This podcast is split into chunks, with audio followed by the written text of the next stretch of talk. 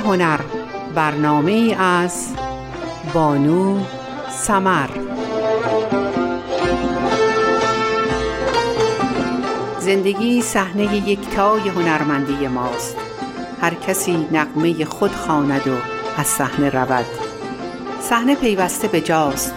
خرم آن نغمه که مردم بسپارند به یاد.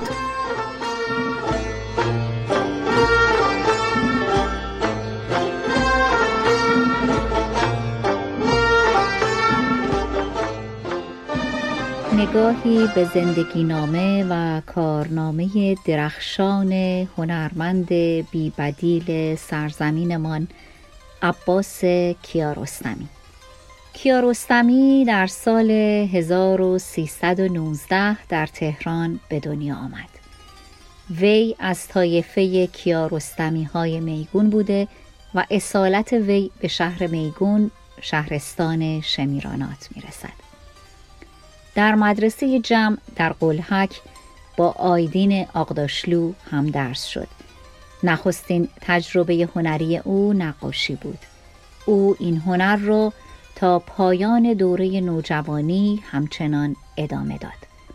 تا آنجا که در سن 18 سالگی توانست در یک مسابقه نقاشی برنده جایزه شود.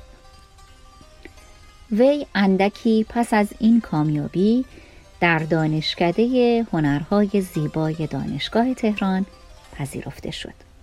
کیارستمی از نگاه بسیاری از منتقدان و فیلمسازان جهان مهمترین و شناخته شده ترین کارگردان ایرانی بود و بارها نشریات مختلف او را به عنوان یکی از بهترین کارگردانان جهان انتخاب کرده بودند.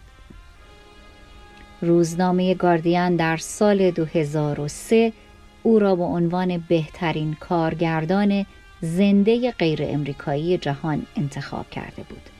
در وصفش نوشت کیارستمی ماهرانه تفسیر مرگ را در پشت سادگی و شفقت فیلمهایش پنهان کرده است. او همچنین با تلفیق داستان و مستند و استفاده از بازیگران حرفه‌ای و غیر حرفه‌ای در فیلمهایش سینمایش را پیچیده کرده است که تأثیری حیرت آور می‌گذارد.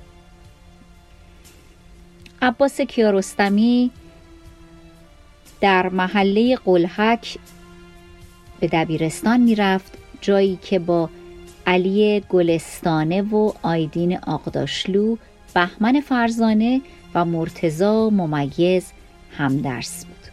کیارستمی مثل چند هم مدرسه ای دیگرش قلم به دست گرفت و نقاشی کرد. همانطور که اشاره شد در دانشگاه هم نقاشی خواند. اما هرگز خودش را نقاش نمی‌دانست و با گرافیک وارد دنیای حرفه‌ای هنر شد. در گفتگویی که چند سال پیش با او انجام شد گفته بود سال هاست که نقاشی نکرده ام و با اینکه رشته تحصیلیم نقاشی بوده ولی هرگز نقاش خوبی نبودم و در واقع هیچگاه نقاش نشدم. شاید بتوان گفت که بخشی از توانایی های من در رشته های هنری دیگر مربوط به عدم توانایی من در نقاشی باشد. کیارستمی کار فیلمسازی خود را از سال 1349 در کانون پرورش فکری کودکان و نوجوانان آغاز کرد. با فیلم های کوتاهی برای کودکان و درباره کودکان مسیری که تا اواخر دهه 1360 با فیلم های بلندش ادامه پیدا کرد. نان و کوچه، تجربه و مسافر از جمله فیلم های کانونی او در آن سالها بودند. با وجود علاقهش به سینمای مستندگونه و رئالیست با فیلم گزارش سینمای داستانی را هم تجربه کرد. این نخستین فیلم بلند داستان کیارستمی بود و با وجود موفقیت نسبی فیلم از نگاه منتقدان نزدیک به یک دهه مشغول ساختن فیلم کوتاه و مستند بود. تا اینکه خانه دوست کجاست را ساخت. بسیاری از فیلمهایش به خصوص فیلمهای کوتاه و کانونیش روی لبه میان سینمای مستند و داستانی پیش می‌رفت. با این حال خودش قائل به مرزبندی میان سینمای مستند و داستانی نبود و می گفت که همه این سالها تلاشش این بوده که همان مرز باری که میان مستند و داستانی را هم از میان بردارد. تعریف مشخصی برای فیلم داستانی و مستند ندارم. تصور می کنم تمام فیلم های مستند هم ساختگی هستند. حتی فیلم های مستندی هم که از طبیعت ساخته می شود چون به محض اینکه شما دوربین را برای فیلم برداری آماده می کنید از آن پس شما در ساخت آن فیلم چه مستند و چه داستانی دخیل هستید و دارای قدرت تصمیم گیری. همیشه تلاشم این بوده که چگونه می‌توان سینمای مستند و داستانی را کاملا با هم ترکیب کرد و چگونه می‌توان یک تعریف واحد از سینمای مستند و داستانی ارائه داد. دوست داشت سینما را با فیلم بد و خوب تقسیم بندی کند. یا به قول خودش فیلم باورپذیر و فیلم باور ناپذیر عباس کیارستمی ستایشگر زندگی و طبیعت بود. و بیشتر فیلمهایش را در ستایش زندگی و طبیعت ساخته است. به گفته خودش زندگی منبع اصلی الهامش بود و جز یکی دو فیلم از جمله تجربه که بر اساس داستان کوتاهی از امیر نادری ساخت همه فیلمهایش را بر اساس ایده ها و فیلمنامه های خودش ساخت و از این نظر یک فیلمساز به تمام معنا معلف محسوب می شود گفت زندگی در کار من تغییر بیشتری ایجاد می کند تا تأثیر فیلم های دیگران.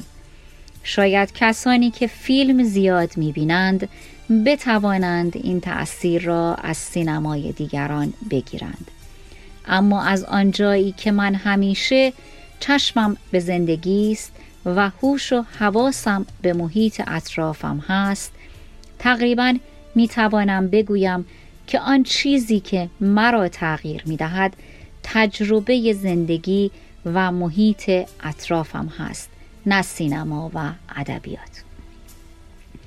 او در فیلم های زندگی و دیگر هیچ و زیر درختان زیتون در میان ویرانه های زلزله رودبار و در فیلم ABC آفریقا که درباره قربانیان بیماری ایدز در اوگانداست باز به دنبال نمایش جنبه های مثبت زندگی است. عباس کیارستمی روی بسیاری از سینماگران ایران تاثیر داشت و چند فیلم نامه اش را فیلم سازان سرشناسی چون جعفر پناهی، ابراهیم فروزش، محمد علی طالبی، علی رئیسیان و مانی حقیقی کارگردانی کردند. سال 1376 بود که طعم گیلاس را ساخت و با این فیلم یکی از مهمترین جایزه های سینمایی را به دست آورد. اولین و تنها نخل طلای سینمای ایران سه بار دیگر هم برای فیلم های ده کپی برابر اصل و مثل یک عاشق نامزد این جایزه شد.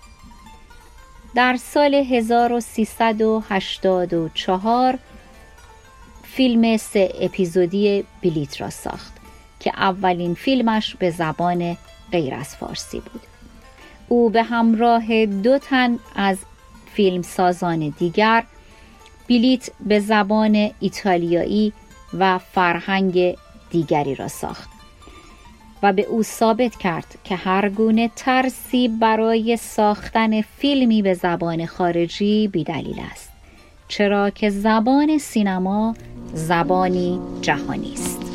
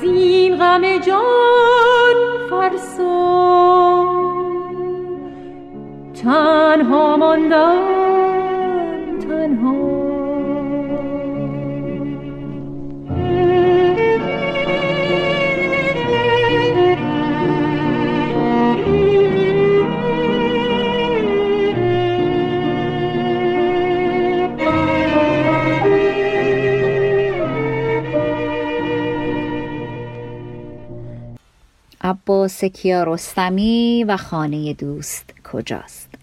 کیارستمی خانه دوست کجاست را ساخت شهرتش جهانی شد و دروازه های جشواره گوناگون به رویش باز شد. او در جشواره های جهانی زندگی و دیگر هیچ و زیر درختان زیتون چندین جایزه معتبر برای این سفیل به دست آورد. هرچه شهرتش بیرون از مرزهای ایران بیشتر می‌شد و محبوبیتش جهانی به همان اندازه در وطنش دشمن پیدا می کرد و منتقد. او از نگاه تعدادی از منتقدان و فیلم سازان ایرانی متهم بود که فقط نگاهش به جشنواره های جهانی است و درد مردمش برایش اهمیتی ندارد. همان منتقدان فیلم های کیارستمی و فیلمسازان متأثر از او را سینمای گلخانه ای نامیدند. با این حال کیارستمی و فیلمهایش شدند نماینده سینمای ایران در جهان و سفیر فرهنگ و هنر ایران. هنوز هم بسیاری اولین نامی که از سینمای ایران بر زمان می آورند کیارستمی است. هرچند شاید مخاطبان داخلیش مانند خارجی ها تشنه دیدن فیلم های او نبودند و شاید هم به دلیل نداشتن پروانه نمایش بسیاری از آنها نمی توانستند مانند بینندگان خارجی به راحتی به تماشای آنها بنشینند. در خانه دوست کجاست؟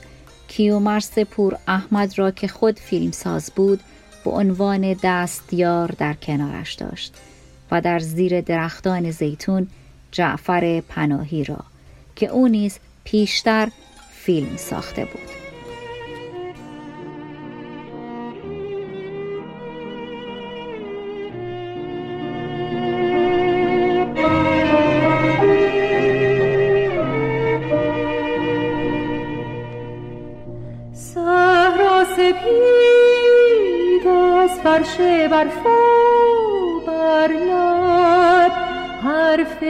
بی حرفیست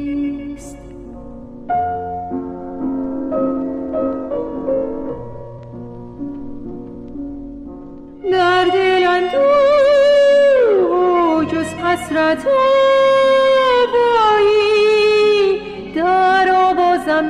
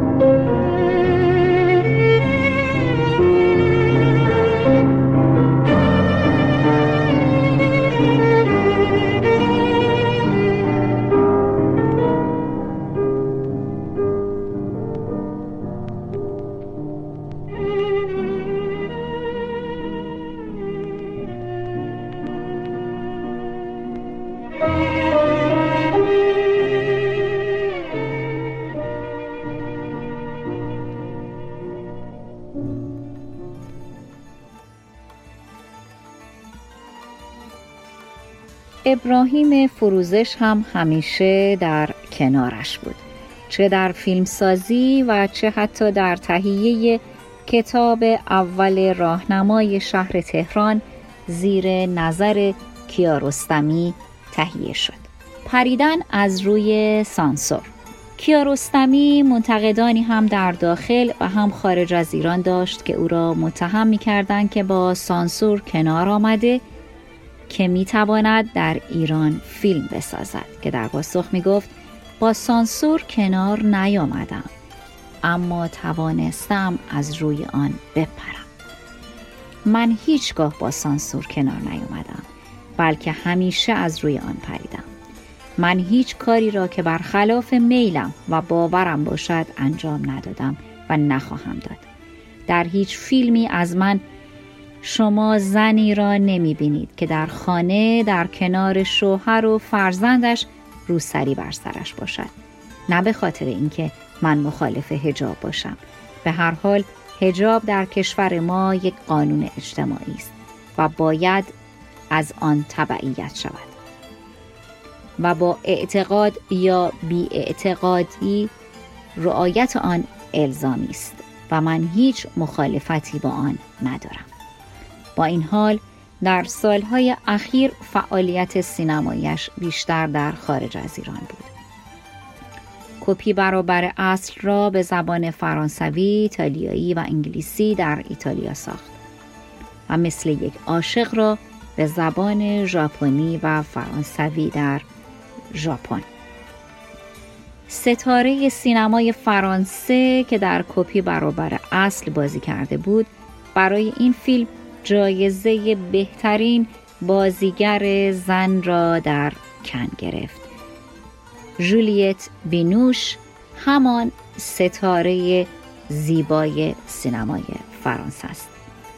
مثل یک عاشق آخرین ساخته سینمایی او بود که در ژاپن فیلم برداری شد. او علاوه بر فیلمسازی در زمینه های دیگر هنری نیز فعال بود. و تجربیاتی در عکاسی، چیدمان، شعر و کارگردانی اپرا داشت. نمایشگاه های مختلف عکس و چیدمان در ایران و چندین کشور دیگر برگزار کرد و اپرایی از موتسارت را روی صحنه برد. چیدمان جنگل بدون برگ او در موزه ویکتوریا و آلبرت لندن با استقبال خوبی روبرو شد. درباره اینکه چرا فعالیتش را فقط بر روی فیلمسازی متمرکز نمی کند گفته بود کار اصلی من فیلمسازی است. اما خودم را محدود به فیلمسازی نمی کنم. هر دو سه سال یک بار شانس ساختن فیلمی را دارم. اما این فرصت عملا جوابگوی آن بیقراری نیست که هر روز صبح آدم را از خواب بیدار می کند. هر بار به های مختلف گاهی عکاسی، گاهی اینستالیشن، گاهی شعر و گاهی حتی نجاری بروز می کند و قصد بر این نیست که من کارهای متعدد دیگری در دیگر عرصه های هنری از خود نشان دهم اینها حاصل بیقراری های مداوم من در دوران بیکاری من در طول سال هاست. در بسیاری از کشورهای جهان برنامه های مرور آثار کیارستمی برگزار شد و کارگاه های آموزش فیلمسازیش به سرعت پر می شد. چندین کتاب به زبانهای مختلف دربارهش نوشته شد و علاوه بر کسب معتبرترین جوایز سینمایی بارها خود در مقام داوری جشواره های مهم نشست. به گفته نزدیکانش با آنکه در ماهای پیش از عمل جراحی از نظر جسمانی شرایط مساعدی نداشت اما همچنان مشغول فعالیت و در سفر بود. احمد و بهمن دو پسر او هستند که بهمن نیز فیلم ساز است در تاریخ هفته فروردین 1395 خبرگزاری آفتاب خبر بستری شدن عباس کیارستمی را بر روی وبگاه خود درج کرد. کیارستمی در پی شدت گرفتن مشکلات جسمی با نظر پزشکان معالج در بیمارستان بستری شد. در تاریخ شنبه چهارده فروردین 1395 خبرگزاری ایسنا خبری مبنی بر اینکه عباس کیارستمی از سرطان دستگاه گوارش رنج می‌برد منتشر کرد. کیارستمی به دلایل متعدد از جمله خونریزی داخلی چهار عمل جراحی را پشت سر گذاشت. اولین عمل عمل جراحی درمانی بود. دومین عمل به دلیل خونریزی داخلی صورت گرفت و سومین عمل برای برداشتن کیسه صفرا و آخرین عمل به دلیل عفونت پیشرفته بود. در ادامه روند درمان وی رو به پیشرفت گزارش شد و طول درمان بنا به تشخیص تیم معالج برای کنترل شرایط بیماری عباس کیارستمی در خواب مصنوعی به سر می برد. به گفته مشاور وزیر بهداشت یک تیم پزشکی با تجربه پیگیر درمان عباس کیارستمی بود. همچنین حسن قاضی زاده هاشمی وزیر بهداشت به ملاقات کیارستمی رفت و از نزدیک روند درمان او را دنبال کرد. در 15 فروردین نیز بیماری سرطان وی تکذیب شد. در ادامه برای باستاب اخبار بیماری و سلامتی وی کانال تلگرامی با عنوان اخبار مربوط به روند درمانی عباس کیارستمی راه اندازی شد. کیارستمی پس از گذراندن دوره نقاهت در تهران برای ادامه درمان با آمبولانس هوایی کمپانی ایکم 2 با هزینه تهیه کنندگی فیلم آخرش که ساخته نشد راهی فرانسه شد. اما پس از چند روز به علت لخته شدن خون سکته مغزی کرد و در پاریس درگذشت. بعد از درگذشت عباس کیارستمی کمپین پیگیری پرونده پزشکی او توسط گروهی از سینماگران و علاقمندان به کیارستمی راه اندازی شد. هدف این کمپین پیگیری روند درمان عباس کیارستمی در ایران و فرانسه بود و قصد داشت تا مشخص کند آیا در روند درمان این کارگردان قصوری از طرف تیم پزشکی رخ داده است یا خیر. عباس کیارستمی فیلمساز سرشناس ایرانی و تنها برنده ایرانی نخل طلای جشنواره کن. روحش شاد و یادش تا ابد مانا.